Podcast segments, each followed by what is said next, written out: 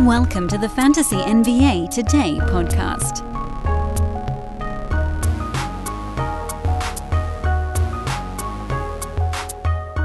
Happy Friday, everybody. Welcome to Fantasy NBA Today, a Sports Ethos presentation. I am your host, Dan Besbris. You can follow me on Twitter at Dan Besbris. You can spell it, you can find it, as the old adage goes. I used to spell it with like the military call letters. Um, I don't know if that was helping anybody. It's Dan, that's the easy part. And then Besbris is Bravo Echo Sierra Bravo Romeo India Sierra. I didn't learn any of the other ones. I just learned those one, two, three, four, five different letters. Uh, and so now I'm able to do that on a podcast, and I sound extremely knowledgeable. I know. load of crap. Um, but you can find me on Twitter at Dan Besbris. I hope you will do so because we do so, so much on social media. And thank you to the person that in the chat room already called me the Twitter goat.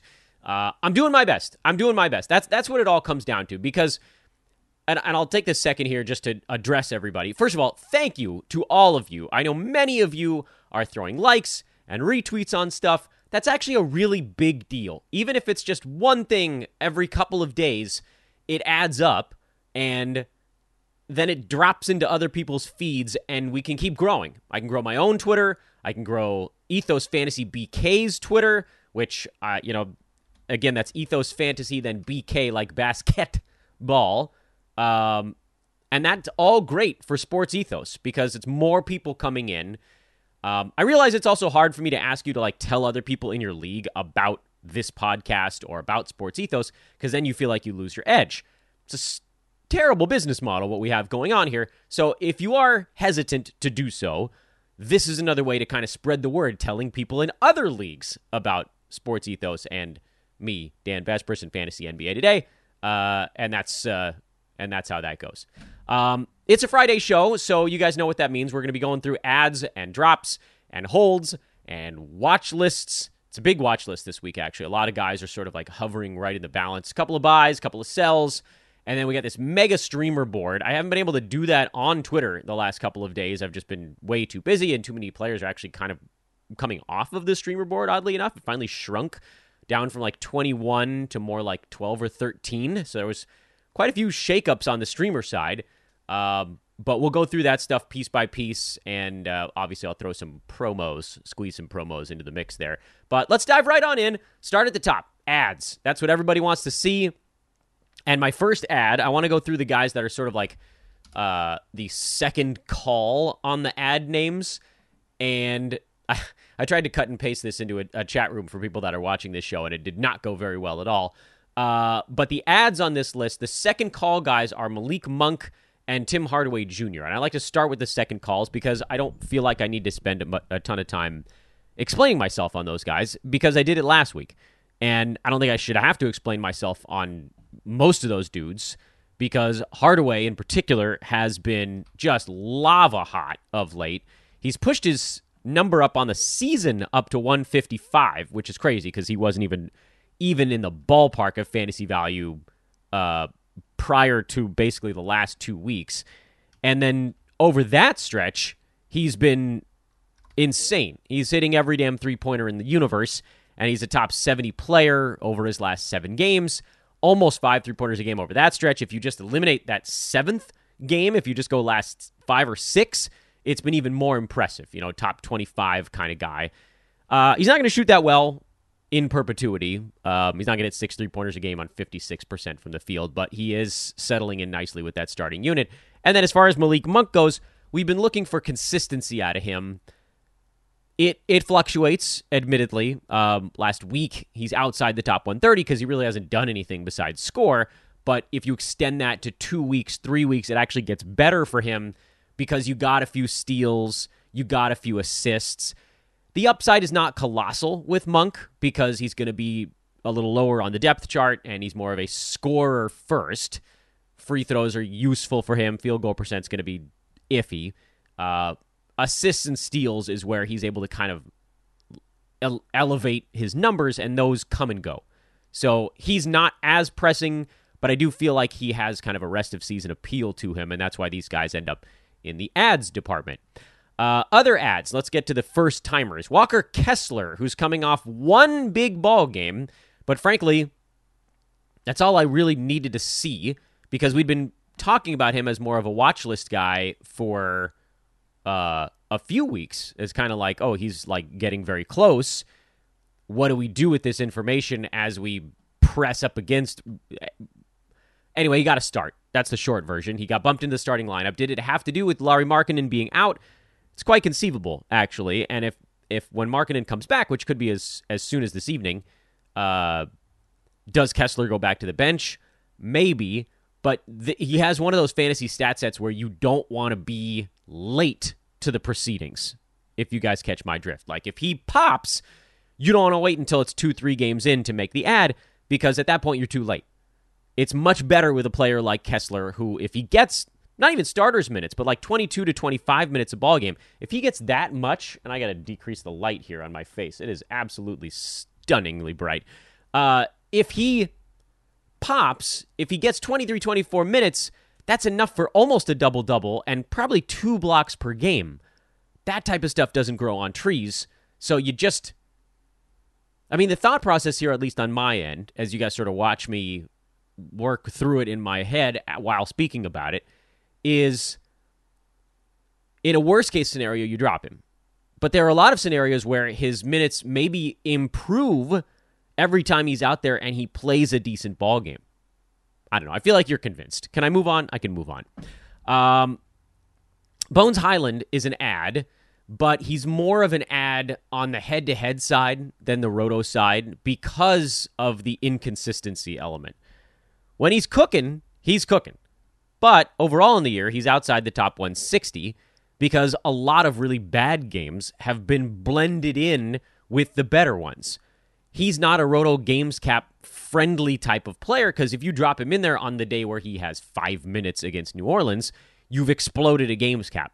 If you drop him in there on the game where Denver gets involved in a blowout or Jamal Murray's in foul trouble or something like that and he gets 30 minutes and scores 20 points, congratulations, but the problem with Bones is that right now it's averaging out to sub 12 team value on and so for a games cap side it's not enough. Head to head if you roll them out there in a decent scheduling situation, then it's beautiful. Like, you know, they've played every other day for like the last 10 days in a row. That's actually a pretty good schedule in the modern NBA. After tomorrow, Bones they play they host Utah uh, Saturday then they're off for three days. So to me, at that point, he's probably not even a head-to-head guy anymore. But you know, you could grab him at the tail end of that. Then they go back to kind of a every other day proposition.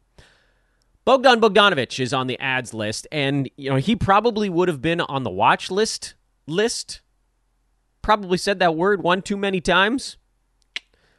But Dejounte Murray got his ankle tweaked when RJ Barrett invaded his landing space.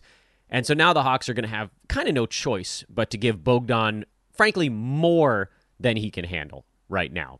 Uh, he's only 57% rostered, so he is floating around in some leagues. He's worth an ad. I know his last ball game was not an impressive one. He's going to have a good deal of uh, rust as he gets himself ramped up to all this stuff. But the good news is, dude took 16 shots in the game where he laid an egg.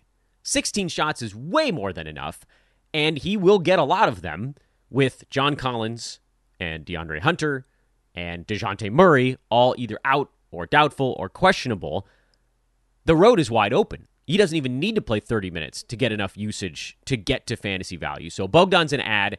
Perhaps he turns out to be an elevated streamer. It's a possibility that as the Hawks get fully healthy, Bogdan slides back out of the equation. But that could be a week, that could be two weeks that's more than enough time to call him an ad for now, more than a streamer to say ad and see how it goes. Ad doesn't necessarily mean that I'm going to hang on to someone the rest of the year. It just means that there's a chance I might hang on to them for the rest of the year in a way that with streamers, not really. You know something is going to break it up, barring a catastrophic injury that turns their stream into a longer term deal. Jeremiah Robinson Earl. This might actually have been a second call for him as well. I can't remember if last Friday he was on the ads board or if he was like the watch list almost ads board for us, but he's an ad. And he's an ad despite the fact that his last few games have been relatively quiet. And I'll tell you why. because his last few games have been averaging 28 minutes. He's only 15% rostered, which is nuts for a center playing starters minutes. Yes, he's number 142 on the season. Folks, picture this nightmare scenario. You're hosting friends for the big game. It's neck and neck in the fourth quarter, and suddenly you realize you're out of drinks.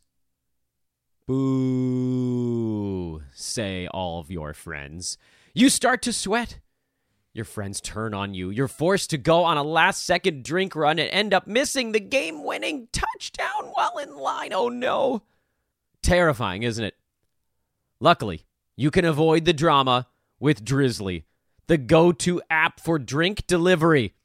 With Drizly, you can shop a huge selection of beer, wine, and spirits, then get them delivered right to your watch party. Compare prices across multiple stores in your area, find the best deals on game day drinks, and get back to armchair quarterbacking from, you guessed it, your armchair. Download the Drizly app or go to drizly.com. That's D R I Z L Y.com today. Must be 21 plus, not available in all locations.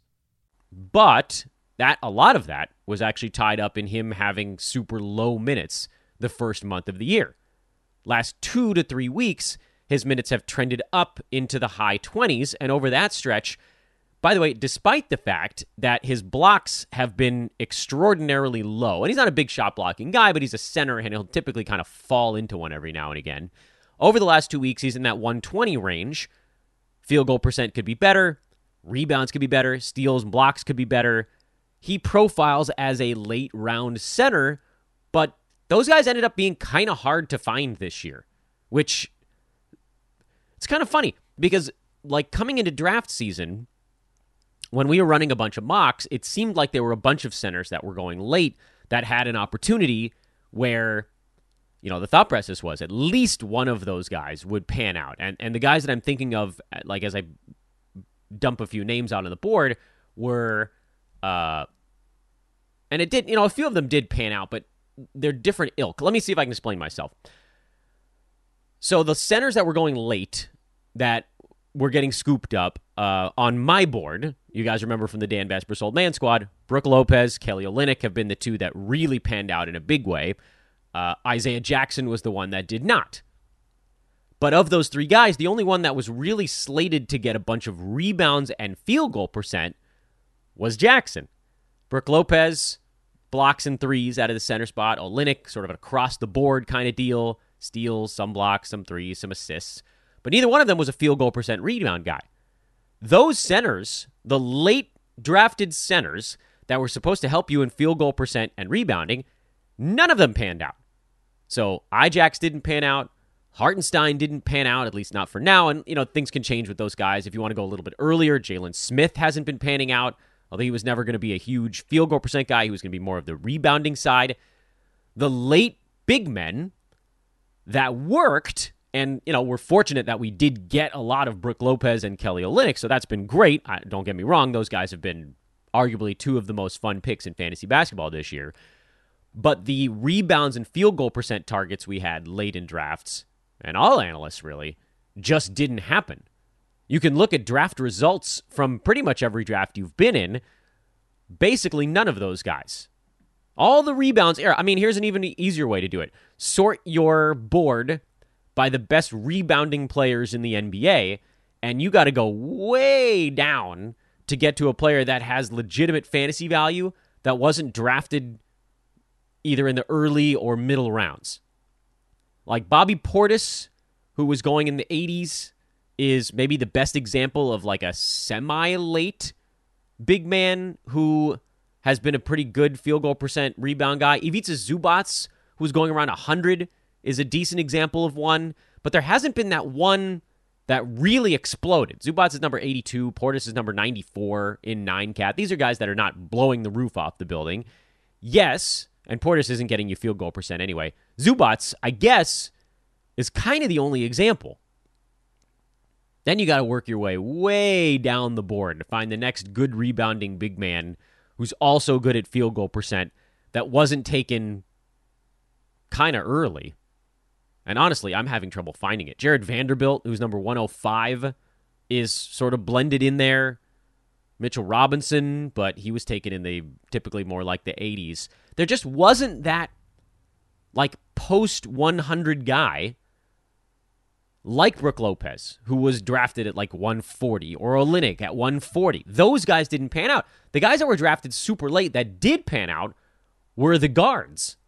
The guards have been the ones that panned out, the late draft picks. The uh, Mike Conley, who's due to come back tonight, is a decent example of that. Or Kyle Lowry, who was going relatively late this year.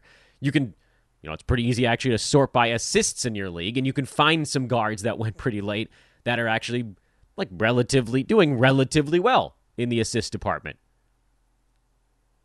Or just like general guard statistics. Lowry number 59, Conley doing relatively well. So, all of that tangential Dan fluttering his brain off in the distance as if to say, we need to be proactive with big men who can rebound or help field goal percent. A la Walker Kessler, sort of Jeremiah Robinson Earl, who's more rebounds than field goal, but whatever. And it's why the next name on this list is back on there again, and that's Larry Nance Jr., who uh, I don't want to say that I recommended a, a, a, drop. I think he was more of a like light hold on a recent one. But we finally got to see New Orleans play their first competitive basketball game in God knows how long.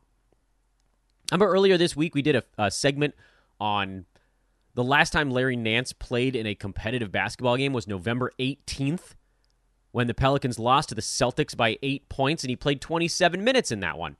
And then the next one, blowout, 18 minutes. Next one, blowout, 17 minutes. Next one, blowout, loss, 15 minutes. Next one, November 28th at Oklahoma City, or versus Oklahoma City. Nance didn't play in that game, and sure enough, it was competitive. And then he sat out an 18 point game, an 18 point game, a 15 point game, and didn't sit these out. He was getting 20 minutes. And then whammo, Pelicans played the Pistons, of all teams, in a six point game, and Nance played 29 minutes. Now the Pels have two in a row against Phoenix, and then two in a row against Utah, and then another one against Phoenix. This profiles as possibly five consecutive competitive ball games. So Nance is in a great posture right now.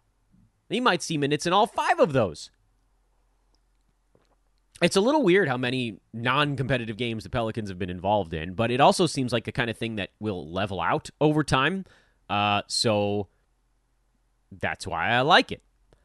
Uh, who have I not covered on this list so far? Um, Keegan Murray. He had a good ball game yesterday. I put him back in the ads board because I don't know. I like for some reason I got uh, dubbed as pro Keegan Murray, which, as you all know, longtime listeners of the show, I'm very anti rookie in general. God help me. I don't know why this light is so bright today. I am very anti rookie in general. But when they start performing poorly at the beginning of the year, I actually become pro rookie because they get dropped, because they become available for a ridiculously cheap price. So these guys that are getting drafted at 80, 85, whatever, someone's blowing a seventh round pick on Keegan Murray, they throw him on the waiver wire, or you can get him for like a decent waiver wire scrub or a super hot long streamer and then I become pro rookie, like Jabari Smith Jr., who's starting to turn it around. And Murray, you're seeing more signs of him starting to turn it around. So, yeah, I think you add him. I think you ride this thing out. And I think the nice part is that if you added Keegan Murray now, seven and a half, eight weeks into the season, you didn't have to deal with two months of him sucking. You can enjoy the benefits of what happens to every rookie, which is they get popped in the mouth. You pick them up after that, and then you roll. Ta da! It's fantastic. And the same bleeping thing happens every year. Because I can guarantee you, in late September, the rookies are going to move up the board, and a bunch of analysts are going to tell you this is the time, and it's going to be the same thing again. Don't get caught up in it. Let them go. You might miss out on one. There's usually one rookie every year that manages to figure it out quickly. But odds are there are going to be four to eight of them that figure it out later, and you can take advantage. Andrew Nembhard is the only name on this list I don't believe that I've covered. I did them out of order for some unknown reasons. I don't I don't know why I did that. I wrote them in a different order than I talked about them. Uh, I like Nembhard. He's he's got a well-rounded fantasy game. Um, no, obviously he's not going to be the same guy when uh, when Halliburton is in the lineup, but we've seen enough, I think, from him to call him an ad. And you know, he he actually had a ten assist game when Halliburton was in there. He passes well, he defends well, the steals are solid, the three pointers are solid. He actually rebounds really well from the guard position. You know, since his minutes have trended up into the 30s, his rebounds are four, six, eight, and six. I don't know. There's not a lot to not like about him. He has a non rookie type of fantasy game. Maybe he's the one. There is only one. And he wasn't even drafted. Maybe Nembhard is the answer to which rookie figures it out a little quicker. The one that's not being asked to do quite as much. Go figure. I uh, wanted to tell you guys here, and just, you know, a brief stoppage in the action to remind you guys of our partnership with manscaped.com. They're great. This is their third consecutive year sponsoring us here at Fantasy NBA today. The promo code is Ethos20. You can get 20% off and free shipping on your order, whatever it might be. Get something small, like the luxury nail kit, which, I mean, this thing is so, so sweet. By the way, it's magnetized. Snaps in, holds closed. I've got it on my desk. I have it there the whole time. I don't just do that before podcasts. It's there because every once in a while you got to deal with the old fingernails. They've got the lawnmower 3.0, they've got boxers, they've got shampoos and conditioners now, they've got gels, they've got shaving cream, they've got a travel bag, they've got an ear and nose hair trimmer, they've got an actual straight razor, which is really nice. I did that on like this lower neck and cheek area, probably why this this desk light is reflecting off of my face like a solar flare today. I'm going to continue to mess with it until I can fix it here and I can do this show without squinting the whole way through. Uh, manscaped.com, promo code ethos20. Strong recommend on the lawnmower 3.0. That thing is sweet. That's way over that away, out of out of screen, so I can't go get it here while I'm doing the pod. Uh, but definitely check them out, and I'm forever grateful. All right, next thing on the docket the drops. And uh, this is a, uh, the drops are always a pretty easy one. I don't need a ton of explanation on the drops. Um, I'm going to try to once again type them out to the best of my ability. I don't know if that's going to work in the middle of a show, but uh, that'll be for folks that are watching the live show. Hey, that did work a little bit better. The drops are Austin Reaves, who, um, if you watch him, that's all you need to know. He looks less confident. Something happened maybe before that Milwaukee game where I don't know if he got a ball poked away. It's it's amazing how so much can happen in a basketball player's head and the impact it has on what they're doing on the floor. And he just there's a different speed to what he's doing or to any of them when they lose a little bit of that confidence. It could come back and he still got a couple of and ones in that Cleveland game, but like there's just something sort of clicked back down for him, and he's going to need a couple, you know, a good game or a game where he doesn't feel like things are kind of going against him. Maybe it's a couple three pointers going in or whatever. Then we can reconsider. But for now, he's a drop. Uh, Alexei Pokusevski is a drop. He hasn't been getting minutes now for a couple of weeks. I, you know, I'll admit, three weeks ago, I thought that this was the time that they were going to finally unleash him. Nope. Marvin Bagley became Marvin Bagley again. And I don't mean to be a jerk about the Marvin Bagley thing because I actually have nothing against him specifically. Uh, I just I have something against numbers when they're trying to lie to me. So my beef was actually with numbers attempting to lie to me. And then sure enough, he's had like three pretty bad games in a row after a few good ones. And you know, just leveled off. That's it. Life life finds a way kind of thing. And that's the the power of averages. So you can punt. I mean, you know, especially in the games cap side, you can't possibly trust to drop him into your lineup. If you're head to head, you can roll with him when the schedule is right. And then Collin Sexton, who got hurt, which, you know, timing wise, what are you going to do? Mike Conley's coming back anyway. Sexton was about to lose most of his value. Um, so the, the timing worked out relatively well on that front. Only two holds, so I'm not going to type those names in the chat room, and they are uh, Lonnie Walker, who I think, much like Reaves, has lost a step. And I don't know if it's confidence or with him, we did hear that he was playing through a little bit of a foot thing. So it's possible that it's uh, kind of a day to day injury related type of issue. Uh, in which case, maybe we end up picking him back up. Perhaps he becomes more of a streamer type. But right now, I think maybe you could even downgrade him to streamer level. And then Royce O'Neale is the hold. Wait a minute, I've I've jumped ahead. Oh, Lonnie Walker's in the yeah, we're in the holds department. I, have lost track of what I'm talking about here. So Lonnie, I think you probably hang on to a little bit longer, but I actually don't have that big of an issue if you wanted to drop him. Royce O'Neale is the firm hold that I want to put on your board. Uh, there's this weird anti Royce sentiment in the fantasy space, and I don't know where it originated, but I do know that it is spreading. And I think it has something to do with the fact that he's another dude who doesn't score. And right now, he happens to be in a pretty bad shooting slump. But that's the thing about guys that are ranked between 60 and 100. They're not going to be super consistent. They're not. And for Royce O'Neale, he had a game back on November the 23rd uh, where he hit five three pointers. I think he went five for eight shooting in that ball game. Four boards, seven assists, four steals. Since then, he's shot 38, 40, 29, 22, 44, 17, and 17%. I want you to try to throw that part out as you're assessing what he's been on the year. Over the last two weeks, Royce O'Neale is outside the top 175. That's bad. I'm not going to try to sugarcoat that part but try to see why. Sample size. Sample size. He's playing 38 minutes a game over those last two weeks. And he's shooting 29%. He has six rebounds, four and a half assists, a steal, and 0.6 blocks over that stretch. Those numbers are pretty well in line with what he's done for the season to this point. In fact, the rebounds are even a little bit higher uh, over the last two weeks. The only real difference for Royce is that on the season he's shooting 38%, which, mind you, that's including the two weeks where he shot 29%. So he was actually more like around, you know, 39 or 40 prior to this slump. So that means the points were higher, the three pointers were higher, and the field goal percent was higher. And he's number 86 on those numbers.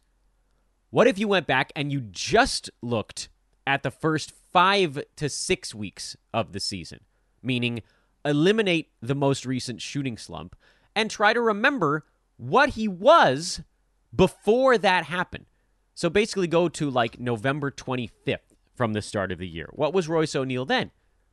He was number 72. 10 points, five boards, four and a half assists, two and a half three pointers instead of one and a half, shooting just over 40% instead of 29%. This is a guy who, when he's shooting his normal rate, is a top 75 nine cat player. And don't start with the it's because of turnovers.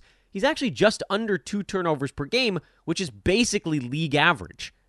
So he's doing it with the better than average boards for a wing, the much better than average assists for a wing, good steals, decent blocks, good three pointers. That's a lot of good. Are you guys seeing where I'm going with this stuff? I even had somebody tweet at me that they dropped him and they felt great about it. Well, I don't I don't understand. Like if someone who when his field goal percent levels off is a top 75 guy, I don't know what kind of league you're in, but you can't be dropping a dude like that. His role hasn't changed. He's still taking like eight, six to eight shots per ball game. He's just been missing them. We don't need him to take 10 shots a night. In fact, he didn't really like there was a time when Kyrie was out, I think he took like nine ish, nine, nine and a half shots per ball game. And yeah, he was more like a top 55, 60 guy at that stretch. But we only need the top 75 Royce. Don't drop Royce O'Neale. And if somebody does, scoop him up very fast. Because the only thing that's changed with this dude is that he's in a shooting slump. And that levels off always. Law of large numbers. Just wait it out. Uh, next on the board is the watch list, and there are a number of names on this one, and that's going to make it impossible for me to type it out. So I'm just going to do it kind of the ugly way and see if that uh, works in a pinch. But for you guys listening, uh, watch list player number one is Nick Batum. He's actually played relatively well over the last little bit. Um, he's not not well enough to add. Uh, plus, we've seen, especially from last year, after he plays better for a few days and has a few extra minutes, he does tend to get hurt. So they're going to have to dial his minutes back down. My expectation is that we're not going to have to do anything with Batum, but we might as well watch just to see how it plays out. Tari Eason, who's going to be on the watch list almost perpetually, he's close. I mean, like,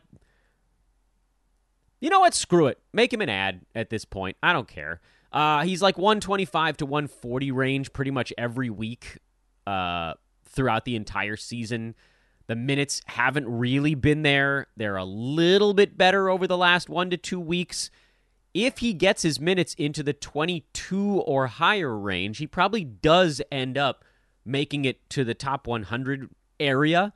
Uh, and he has a really nice fantasy game. He rebounds well. He gets steals. He hits some three pointers. His field goal percent has actually not been that bad for a young player. Uh, not good, mind you, but not like tank your team bad. He's around 44%. Makes his free throws. That's relevant and good. Um, I think he got picked up like three weeks ago in a lot of leagues, which, mind you, was was way early, and folks are sitting on him. And I think a lot of the time, I do have a fear that this is just going to be what happens throughout the year, where sometimes it's 17 minutes, sometimes it's 21. This is like what everybody was dealing with with Alperen Sengun last year.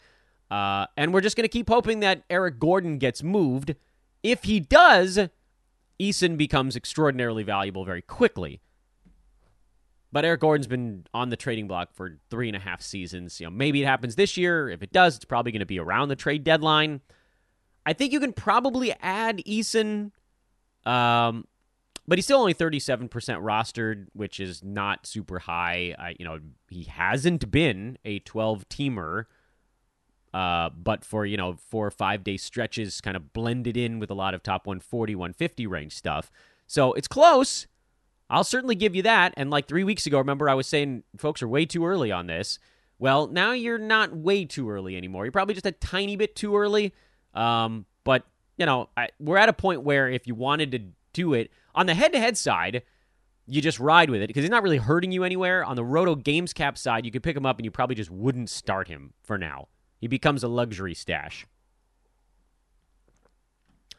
Uh, who else is on the watch list here? I can go back and see it on my screen. Charles Bassey is a watch list guy um, on the chance that he jumps over Zach Collins, or if Collins ends up uh, hurt. Remember, he got knocked to the floor and kind of whacked his head. It sounds like Collins is okay.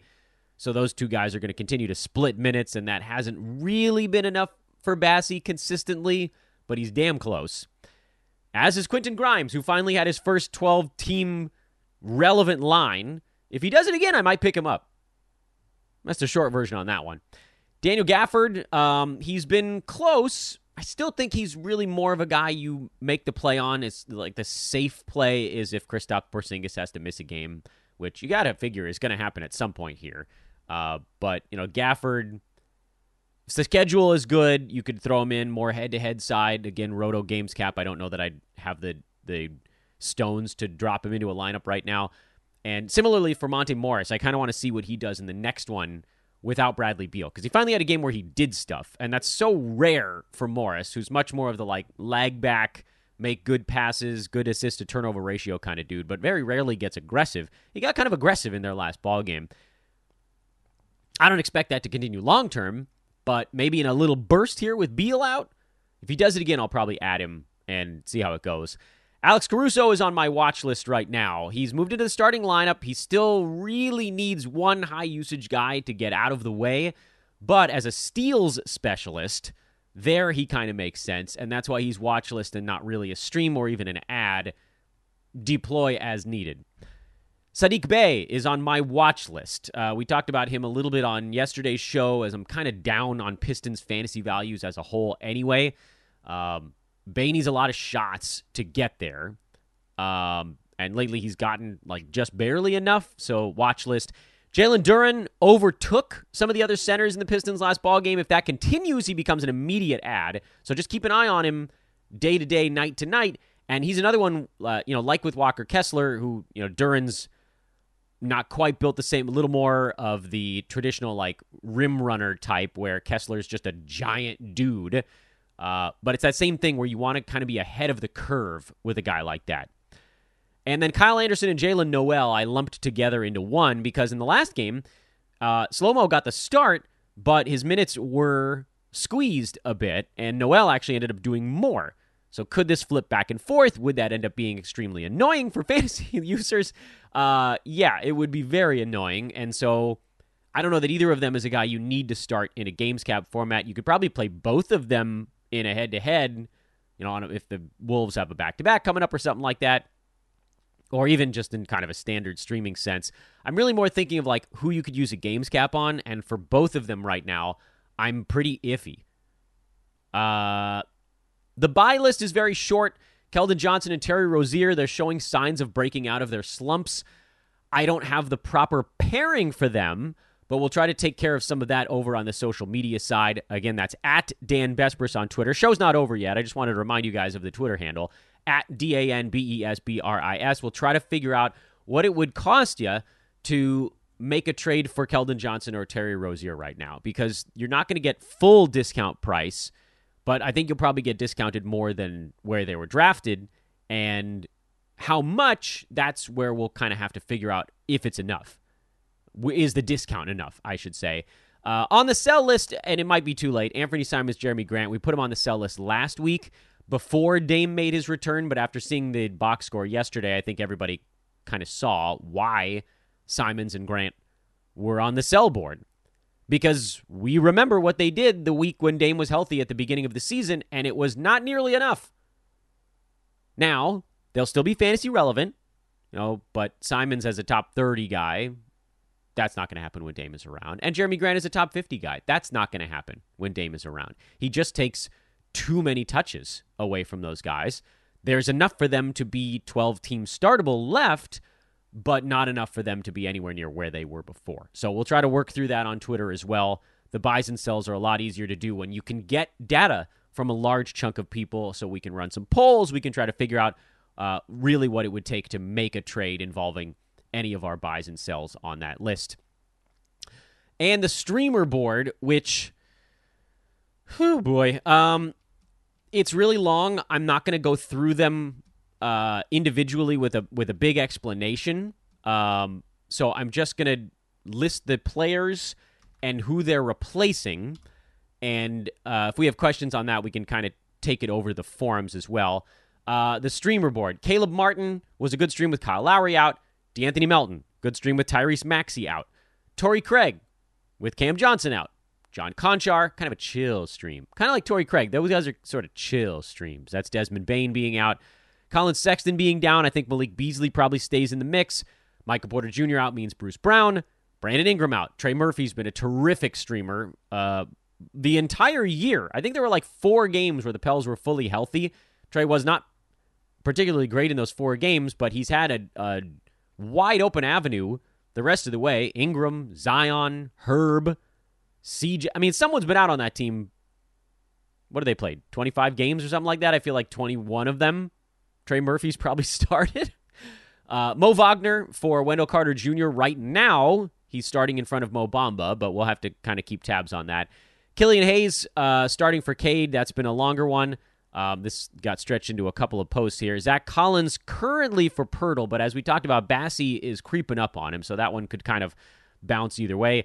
AJ Griffin, I, I wasn't super high on him after we saw that last ball game, but now with almost the entire Hawks starting lineup hurt, you almost have to. Um, I think Anthony Davis is back, but if he happens to miss another game, Thomas Bryant is the stream there. Jalen McDaniels has been playing better again for Charlotte with Gordon Hayward out. Deni Avdija, I like that stream with Bradley Beal out. Avdija looks really good. Um, every time Beal's gone down now, he's been pretty consistently solid. And then Al Horford being down with COVID, Grant Williams is the guy that steps up into that bucket. And that is your full mega list of a week in review. But we do have one more lightning round task upon us, and that is a look at the upcoming weekend. We're going to look at every single ball game very fast and just try to remind you guys what we're watching for if it wasn't something that we already talked about during our list of players from before. So, starting with tonight uh, New York, Grimes, Charlotte, McDaniels, more of a streamer type, Washington. I want to see if anybody besides Avdija can slide up into that streamer bucket and what's going on with Daniel Gafford, who we already talked about. Uh, Andrew Nembhard in Indiana is the guy to watch. Let's see what happens if anybody comes back for the Pacers. Toronto, nothing. Orlando, uh, Wagner's, multiple Wagner's, but really Mo is the one that we're watching in the front court, and Markelle Fultz, who's coming off a pretty big dud. For the Lakers, not a whole lot. Philly, not a whole lot either. Sacramento, Malik Monk, Keegan Murray are the guys you're keeping an eye on there. Cleveland, not much now that Jarrett Allen's back. Atlanta, Bogdan Bogdanovich, AJ Griffin, Jalen Johnson, all of those guys, and sort of how they fit with so many pieces down for the moment. Brooklyn, like honestly, if this is the game where Royce O'Neale hits five out of eight shots and you guys all re-add him, fine. Just remember who told you not to drop him in the first place. Uh, Detroit. We talked a bunch about Detroit already, but you're keeping tabs on Killian Hayes. You're keeping tabs on uh, tabs on Jalen Duren. Uh, everything going on in the front court there has been a little bit of a mess. Memphis, nothing really. Phoenix, Chris Paul's second game back. What do his minutes look like more than anything else? Pelicans, not a whole lot, although it's possible we might see uh, other players down and out. I think Herb is still hurt, and uh, Alvarado got hurt in their last ball game. Does that open anything up for someone like a Dyson Daniels? Maybe, but I'm not going to get out in front of it. I'd rather just run with the Trey Murphy mega stream there. Minnesota, we already talked about uh, the Nowell and slow mo situation. Utah, Conley back, Sexton out, Markkanen questionable. What's Walker Kessler going to do? What's Malik Beasley going to do? There's actually a lot to pay attention to with the Jazz. Milwaukee, nothing. Dallas, nothing really. I mean, we're I think we're pretty good on Tim Hardaway at this point. Flipping to Saturday, the Spurs, Keldon Johnson, two games in a row. He hasn't shot the ball all that poorly. Hey, hey. The center spot, while Poeltl continues to be out. We'll keep tabs on that. They've upgraded Poeltl's injury to uh, was like a heel strain or something now. I think it so it sounds a little bit worse, but we'll see. Maybe he'll be back in the not too distant future. Miami, I think this should be a full health game for them, so probably nothing really to keep tabs on there. Uh, Brooklyn, Indiana, we talked about. Clippers, Kawhi should be back for this one. Washington, we talked about. Oklahoma City, Jeremiah Robinson Earl, somebody to watch, but not much else there. Cleveland, Dallas, Chicago. I think we can keep tabs on Caruso, who we just talked about as a watch list guy. Boston, some streamers here with Horford down, but not much else there. Warriors, uh, I think they expect to have Steph and Draymond back for this game on Saturday. But if Wiggins is still out, does someone step into that role? Is it Jordan Poole or does something else happen? Uh, Denver, nothing really there beyond the typical stream stuff. Uh, I guess you can keep tabs on Bones. And uh, Portland is the last one on Saturday, uh, but really not much going on there other than the the kind of buy low, sell high stuff. And I think everybody plays either Friday or Saturday this week, interestingly, except the Rockets. Um, and with them, you know, we're just continuing to wait for Eric Gordon to decide he wants to take like two weeks off, and then everything will get delightful because Eason will be good and KJ Martin will be good. And in the meantime, a lot of Rockets are fighting to try to get near the top 90, and right now I think Alperen Sengun is the only one who's uh, just barely inside that mark.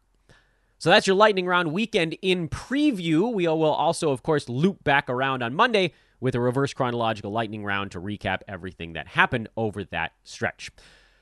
A uh, few things here towards the end of the uh, recorded pod. Don't worry for those watching on the video form. We'll have some uh, little post show goofiness going on.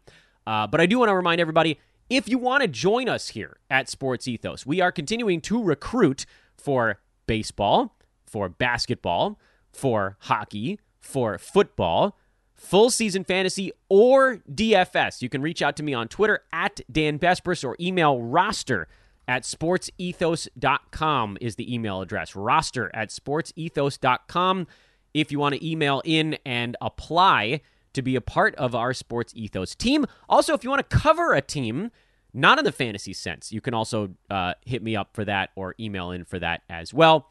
Uh, to those listening on the recorded side, please do continue to throw those five star reviews on the podcast. They made a really big deal to us.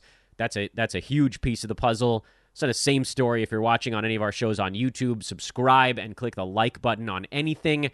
All of that, every single one of those little things you guys do to help us grow, it makes an impact. One new person finds it, two new people find it, they start hitting like. Snowball effect. Big deal we love you for it. Thank you once again this week to manscaped.com. Promo code there, ethos20 for 20% off and free shipping on your order. Thank you to expressvpn.com slash hoopball for their continued partnership. That's an extra three months on a one year subscription. And thank you to thrivefantasy.com. The promo code there is ethos. They'll get you a full deposit match bonus. Thanks for listening, everybody, on the recorded pod. Another week in the books of Fantasy NBA today. Again, we'll hit you up on Monday with a reverse chronological lightning round. If you have any questions about anything we're doing, again, take that over to the forums at sportsethos.com. I will get you guys on social media. We got a lot left to do today over there. Uh, adieu for now.